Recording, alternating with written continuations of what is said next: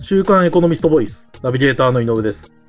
今回は2021年10月8日にエコノミストオンラインに掲載された、東芝の新型 EV 電池に関する記事についてお話をお伺いします。週刊エコノミスト編集部の金山さんにお話をお伺いします。よろしくお願いします。よろしくお願いします。えっ、と、金山さん、この記事では、いえっ、と、北九州のベンチャー企業が年内に商品化する、はいえっ、と、EV バスに、東芝製の新型のリチウムイオン電池が採用されるとはいはいいう話題がこう紹介されてますえがは、い、はい。えっと、まずこの北九州のベンチャー企業とは、一体どういう会社なんでしょうえっ、と、まあ、この記事の中で特に触れている特徴を一つだけ言いますと、、はいい。わゆるファブレス企業。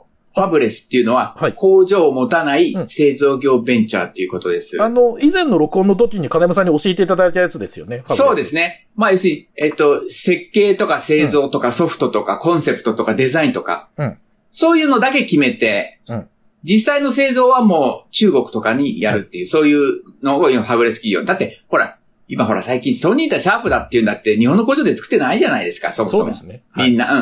まあ別に、もうファブレスっていうまでもないけれどもね。うんうんでも自動車だとちょっと珍しい感じするじゃないですか。そうですよね。あのでもね他の業界だといっぱいやってたこいっとぱいあが。るんですけど、でもね、自動車も最近多いんですよ。で、ちなみにこの北九州の企業は、うんバスとかトラックとか充電設備、EV の充電設備とかもやってまして、ヨーロッパの車を製造している中国のメーカーが最終組み立てを行っているファブレス企業です。あ、じゃあ、このメーカーさん、えっ、と、会社の名前が EV モーターズジャパンという会社そさうんでですすね。が、はい。はこい。の会社の車体の最終組み立ては中国で行っているそうです。そうです。そうです。はい。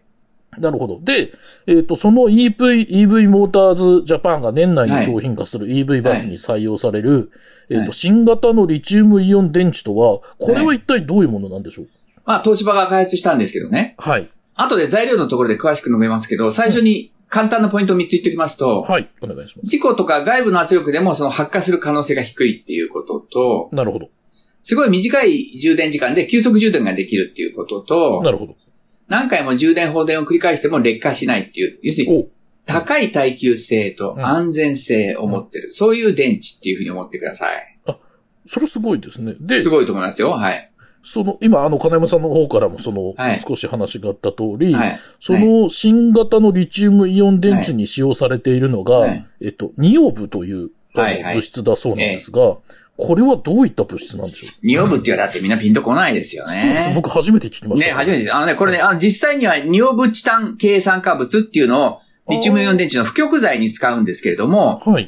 それを使ったリチウムイオン電池なんですけども、うんうん。このニオブチタン系酸化物っていうのは、レアメタル、いわゆる希少金属はね。いはい。うんうん希少金属のニオブっていうものから作られる添加剤を不極材に使ってるんです。なるほど。で、で、ニオブ知らないと思うんですけれども、実はね、これ結構有名な希少金属で、はい。あの、日本の鉄ってハイテンハイテンって言うんですけれども、はい。薄くて軽くて丈夫な高張力鋼のこと、ハイテンハイテンって言うんですけどね。はいはいはい。要するに自動車にも使われるんですけども、うんうん。これに使われるのがニオブなんです。えうん、それで、で、まあだから新日鉄とか JF、あ、あ新日鉄ね、今日本鉄、日本製鉄か。はい。に日本製鉄とか JF スチールが使うんですけれども、うんうん要はその、いい鉄、うん薄くて軽くて丈夫での伸びる鉄っていうのに使われる添加剤でニオブってすごく有名なんですね。へーで、ポイントはですね、うん。今ある確認埋蔵量だけでも200年分あるんですよ。あ、そうなんですね。だからもう枯渇の心配がないの。その、レアメタルという話がありましたが、そうなんだけどニオブというのはどこで採掘されるんですかブラジルなんですよ。あ、これブラジルで採掘されるんですかしかも CBMM っていう会社が、はい。もうほぼ独占的に供給していて、はいはいはい。世界の8割がこのブラジルの CBMM っていう会社が供給してるんです。ただね、じゃあこ怖いと、独占で怖いじゃないかって言うんだけどもあ、ー。うん。実はこの CBMM には日本の株式が10%入ってるんですよ。あ、そうなんですね。そう、それがにさっき言った日本製鉄とか JFE スチールとあか、あ。はあの、昔の西尾祝い、総実さんとか、い。あと昔の石油鉱団ね。はいはいはい。今、、ジョグメックって言いますけど、はいはい。この4社が株を10%持ってるんですよ。ああ、なるほどなうるんほど。だから安心ですよね。だからそういった会社さんたちはもう、自分たちがのその高品質の鉄道を生産するためには、この、そうそうニそオうンそうはそ絶対必要なんだとも知っう。てるそうそもうんだそかうら、。そうそうそう。その独占企業にある程度出資して安定供給を受けようと。うん。ことをずっとやってきたわけです。そうそうそうそでさ、あの前さ、儲かる金属っていう特集で俺喋ったと思うんだけどね。はい。リチウムイオン電池の正極材に使われるコバルトっていう、あ、はいはい。おかげさまあるでしょうんうんうん。あれってさ、生産の7割がさ、うんアフリカのコンゴ民主共和国なんだよね。はいはいはい。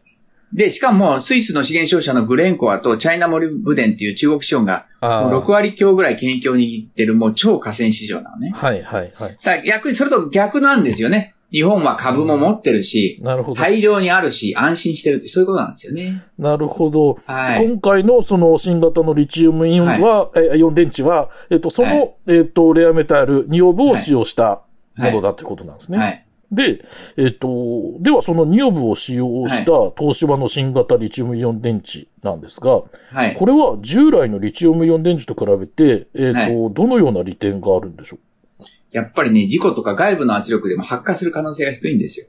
うあ、そうなんだ。あ、そうか、先ほどお伺いしたところですそうね。だ、リリチウムイオン電池ってさ、ほら、うん発火事故とか起こしてるでしょはいはいはい。起こさないの、これ。うーん。安心できる。あと、はい。たった5分の充電で50キロの走行が可能なの。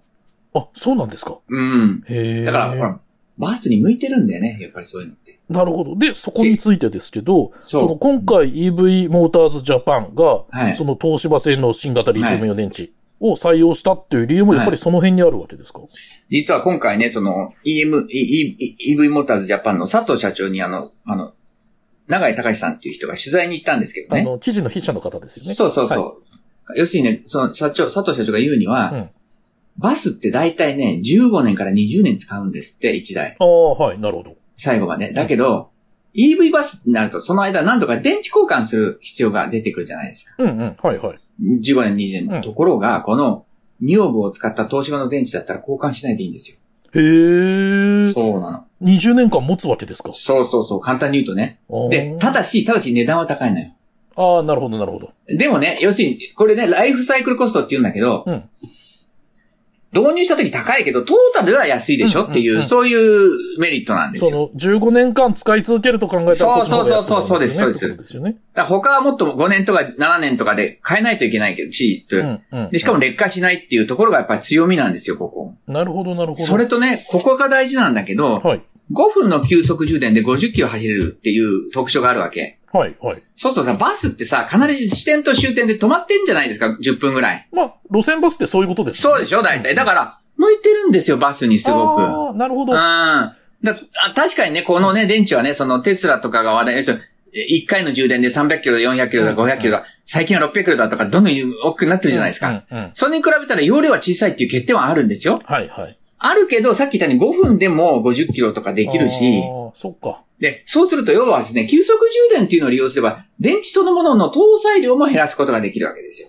大きな電池を積まなくていいそうってそことう、そういうこと、そういうこと。そうなんですよ。ええだから実はね、このね、EV モーターズジャパンっていうのは、価格の安い中国製の電池もやってるけど、うんちょっと高い東芝製と両方、なんていうの、両睨みでやってるんです。あ、やっぱどっちとも採用してるそうそうそう、そうです、そうです。はい。で、さっき、あの、ほら、あの、ファブレスって言ったんだけれども、はい。 2023年の半ばぐらいには北九州にも最終組み立て工場を作るって言ってます。じゃあ、2023年ということは、2年後ぐらいには自社そでうそうそ最うそう終組み立て工場を国内で作る予定ってことうなんですねん。だからそうするともう完全に日本製 EV バスっていうことですよね。そうですよね。うん、これ嬉しいよね。そうですね。うん。今回で、この記事の筆者の方は、はいはいその、実際に EV モーターズジャパンの、えっ、と、はい EV バスに乗ってみたということで、その様子も記事で紹介されてますよね。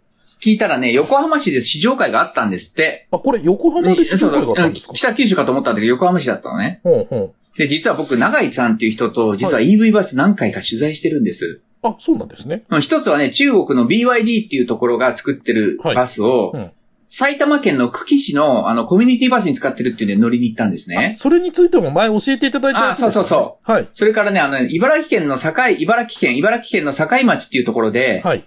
フランスのナビア社っていうところが作ってる自動運転バスがあって、はあはそれも僕、長井長井さんと乗りに行ったんあ。ですよ。あーということでは、こん中で国こん製とフランス製の製イベロス。で、で今回もまた中国製なんだけれども、はいはい。あの、今回僕行けなかったんだけれども、長井さんに聞いたらね、まあ、極端に、いや、言うやつからみんなのものいいですよって言うんだけれども、はいはいはい。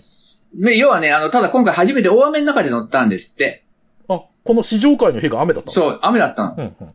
で、僕は EV バス乗ったことあるからわかるんだけど、すごいこう、走りが力強いのよ。そのトルクが強くて。 EV バスですか、あ、うん。だけど音が静かなの。あスムーズにふーっと行くんですよ。じゃあ、雨の降ってる日の方が EV バスの力というか、いやいやいいと思いますよ価値はこう発揮できる。あと、揺れないしね、あの、ほら、あの、エンジンバスってさ、こう、移動するとき、ぐーってこう、音がして、しかも、はい。加速するまで時間かかるし、揺れるじゃないはい。あれがないんだよねへ。ーうんそうすると。それでねはい。あどうぞ、あとね、ボディにもね、FRP っていう素材を使ってるんで、はい。あの、これはね、運転手さんが言ってたんだけれども、はい車の重量がね、8トンを切ってるって言って喜んでたみたい。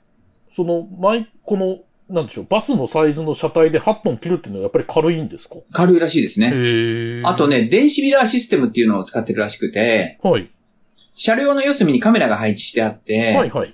運転席の左右のモニターのその合成上でそういうのが確認できるんだって。あーあの、最近あれですもんね。あの、一般向けの車体でもそういった機能ついてるのもありますもんね。だから雨の日とかでも便利だって言ってたよ。うん事故も減らせるということそうにねつながってくるんですかね。はい。なるほど。で、その、まあ、ここまではその、東芝のリチウムイオン電池のはい話などを伺ってきましたが、そのええ今までずっと EV だとか、まあ、それに搭載する電池の分野では、いはいえっ、と、日本メーカーは海外の企業に、まあ、遅れを取っている点が多いあその通りですねのかなと思って、まあ、そういった話を今までもね、何度も金山さんにはいその伺って通りきですたんですが、ええ今回紹介したその EV モーターズジャパンだとか東芝のような日本企業には、この頑張ってもらいたいですよね。実はね、この記事、あの、ヤフーにもなし載せたらすごく反響が大きかったんですよ。あ、そうなんですね。それなんでかっていうとですね、まさにその通りで、うん EV の電池、車載電池ってね、はい。ほとんど中国と韓国なんですよ。ああー、なるほど。うん。中国の CATL っていう会社、キャトルっていう会社とはい。 BYD が有名なんですね。はいはいはい。はい。それから韓国は LG 科学とサムスン SDI なんですね。あー。うんうん。大体ね、この4社でね、世界の6割握っちゃってる。そんなにシェア持ってるんですかそうそう。一応ね、パナソニックが18%で3位なんだけども、もう中あ国、韓国、圧倒的に強いんだよね。